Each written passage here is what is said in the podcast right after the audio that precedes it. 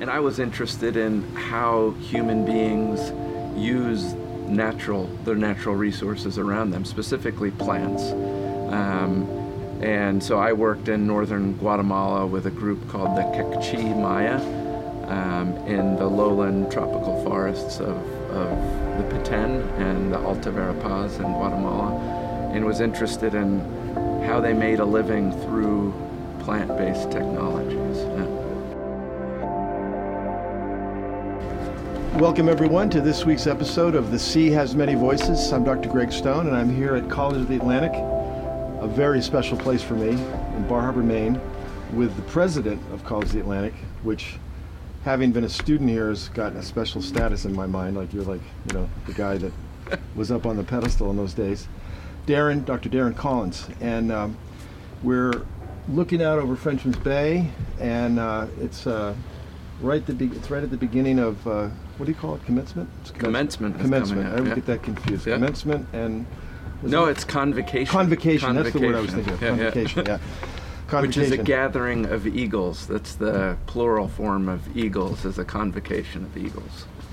Is that where it comes from? Know, like a murder of crows, it's a convocation of eagles. Yeah. Oh, that's Yeah. that's really cool. I didn't Yeah. know that.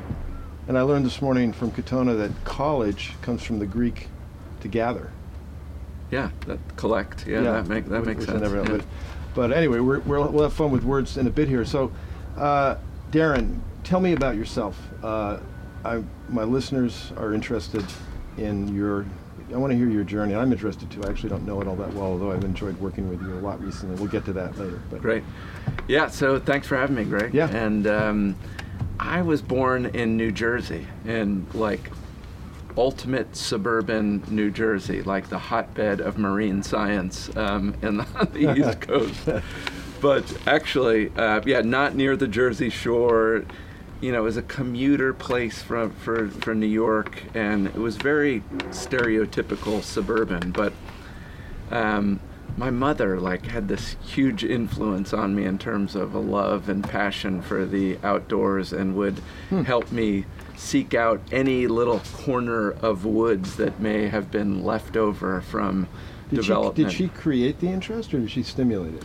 I think she was a, a model. Like she had it herself, and I had it in me genetically, but also learned it through her. And so, even though I was, you know, grew up in this uh, concrete suburbanized environment, like early on, my love was for the the outdoors, and um, you know, I'm the first one in my family to go off to have gone off to college, and so at 18, when the time was right to go search for a college, um, I didn't really have much guidance as to what that would look like. Although I knew I loved the outdoors and I was passionate for the environment, and those are really the two things that Reminds me of E.O. Wilson. Comes Yeah? to mind because he grew up in New York City. yeah, I don't know if you knew that. and I didn't know that. No. And he he got his love of nature from the park and the Natural History Museum. yeah. And then, of course, he went on to become one of the world's great um, evolutionary biologists. So you came from an urban environment and you searched the nature out, and, and that led you to College of the Atlantic, right? It did. I mean, I would say I was even worse off than E.O. Wilson. I didn't have a museum to go to, or, um, but but my dad had this friend that went to Bowdoin, Yeah. right, which is Bowdoin's right down the right down the coast and Brunswick, and so in his m- mind, Maine and environment went hand in hand. So we went on this father-son trip up to Bowdoin College, and he got out of the car and saw Bowdoin and said, "This is it, right? This is this must be a perfect collegiate environment with the greens and the columns and the ivy growing up the walls." And I said, "You know, Dad, I'd read about this other place called College of the Atlantic up a little bit further up the coast. Can we go check it out?" And he said, "Sure." So we got in the car pulled into the front entrance here and I got out of the door and I stood face to face with this massive finback whale skull that you know. I knew that well. Right? You knew the whale. And I turned to my dad and I said, This is where I want to go to college. And he said, what the hell is this place? You know, like he, he, it didn't line up with what college meant. We're a very different institution, and this was back in 1987, and that's what brought me to College of the Atlantic. He learned to love it. I had four of the most extraordinary years, like you, like Yeah, you did, like and I I, did. I We're have to say I'm an alum. when I got the um, what they call the you know the the curriculum program guide, and I was reading you know reading through it, and I came across this guy that had spent loads of time underwater doing exploration, and his name was Greg Stone in 1982, and I said. That's the guy I want to be. I want to do I'm humbled. that, and I swear to God, it's, it's Thank you for very, that, Darron. It's very true. And that said, you know, I said if I can do that here, that's where I want to go. And you know, we've had different paths. My, I'm not an expert on oceans. I spent then time doing a PhD in cultural anthropology, and I was in the tropical forests of Guatemala and the Amazon basin. Um, what, what is yeah. cultural anthropology?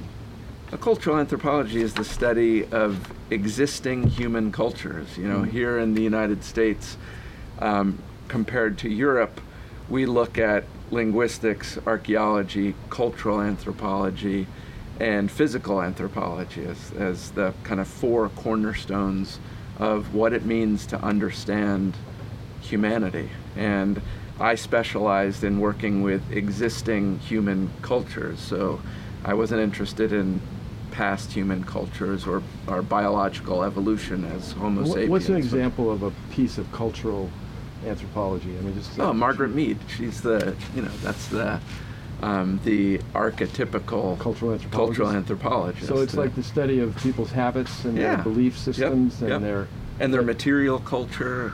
And I was interested in how human beings use natural their natural resources around them, specifically plants.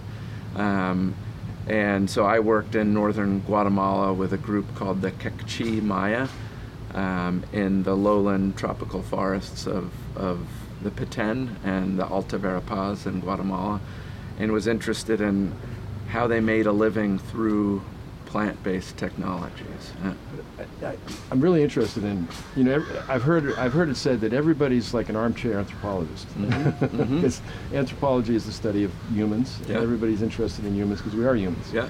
And but so I'm I'm kind of want to push in on this a little bit. So a cultural anthropologist studies is it only living cultures? Yeah, yeah, uh, traditionally, yeah. So like if I were an archaeologist, I would be interested in human culture, but as expressed in past human I see. cultures by their material remains.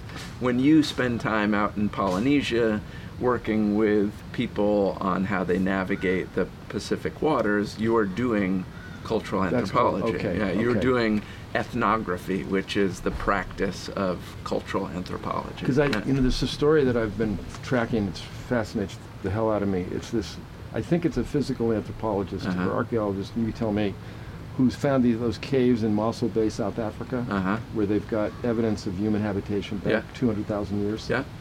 And they've determined that that's when we started to live along the coastline, and um, start to, to use human ocean resources. And they dig down Yeah. you know, 200,000 years Yeah. in one spot. Yeah. They find, now they are, they're physical anthropologists? Yeah, or bio, they, biological anthropology, or ar- there's techniques in archaeology Jared? also. What kind of an anthropologist is he?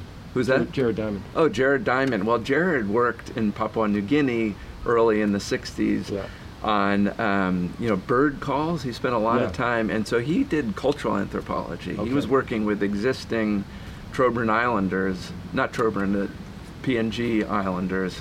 Um, and so Jared would be a cultural anthropologist. And an ornithologist. Yeah, and a great He- ornithologist. Yeah, and he's a fellow guest of the show, I, too. I So- watched him, and so, a um, hero of mine for yeah, sure. Yeah, he's, Oh, won- yeah. he's just a wonderful dear friend of mine. I, Yeah. I love Jared. yeah. And um, he's so he's so humble too. Because when I when I talk to him about stuff, I go, Jared, I'd like to talk to you about this or that. He said, well, great. All I know is about Papua New Guinea and birds. You know that, right? Yeah, right, right, yeah. but all you have to do is like open the door, and Right. he's like got uh, a, a a world view. Yeah. All right, so. Cultural anthropology Yeah. after a human ecology degree, and they're That's kind of connected, aren't they? They human are, ecology yeah. and Yeah. anthropology. Yeah. Never really thought about that till right now, Yeah. actually. And where did you pick that up, the PhD? I did that at Tulane University Ooh, in New Orleans, that's which fancy. had a well, it was very different than my experience as an undergraduate at COA. I had a, I had a, a good, a great background at uh, in anthropology at Tulane, and Tulane had a long history of doing more archaeological research on the Yucatan Peninsula and in Mesoamerica and throughout Guatemala. So the uh, the institution had had deep roots in that part of the world, and so um, I did work among an existing group of Mayan speakers called the Kekchi Maya. Spent a lot of time learning language because you can't really have a window into a, a, a group's culture without that language So background. you became fluent in that? I did. That dialect? yeah, Oh, I wow. spent two two years more or less in in northern Guatemala. I think you're right yeah. about that. You know, like the places that I've worked, uh, as you mentioned earlier in the Pacific, those those that were, they're foreigners, they're called imatang in the country that I tend to work in. Uh, they had, went to learn the language. Yeah. They penetrated so deep Yeah. and uh, and made made interestingly some of those foreigners that came in, learned the language, wrote books and all that kind of stuff.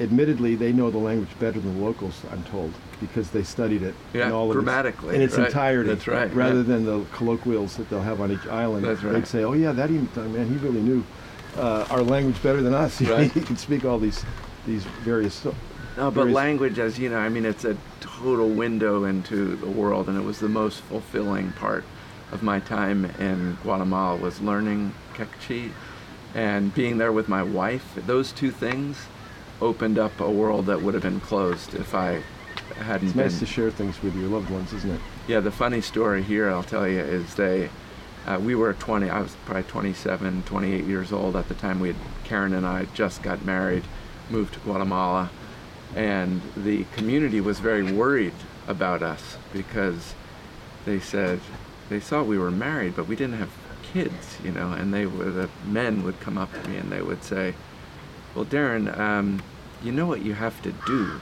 to have children, right? If you didn't understand the process. That's right. they were worried about that, and they were worried about my hair because I was already already losing my hair, and so the women would have great a great time rubbing avocado on my head, and it didn't didn't work as a plant-based remedy for baldness. Did not work.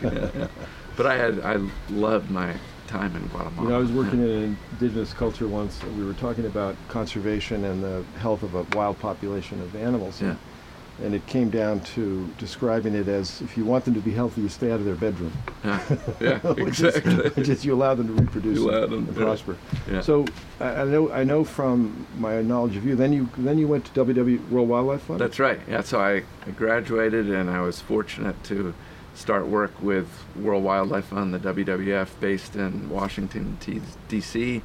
And I focused first on I was a the forest conservation coordinator for out th- for throughout Latin America. So, um, you know, I knew Spanish and Portuguese and, and Quechua at that time. So I um, I worked throughout the hemisphere, which was which was fun, and I had colleagues in Mesoamerica and Peru and Bolivia and Brazil and the Amazon, and all the way down to the Valdivian forests in Chile. And I think it says a lot that WWF, you know, I wasn't a forestry expert necessarily. I had worked a lot in forests, but I was an anthropologist.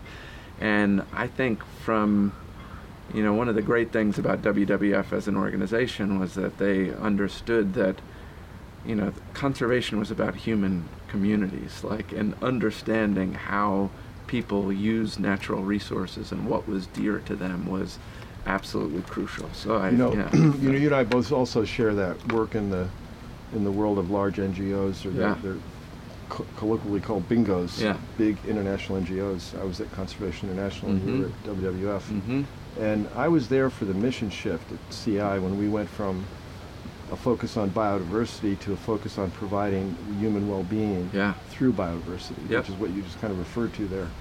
And uh, it, it came naturally to me, and I was new to the organization when it happened, but it caused a big chasm.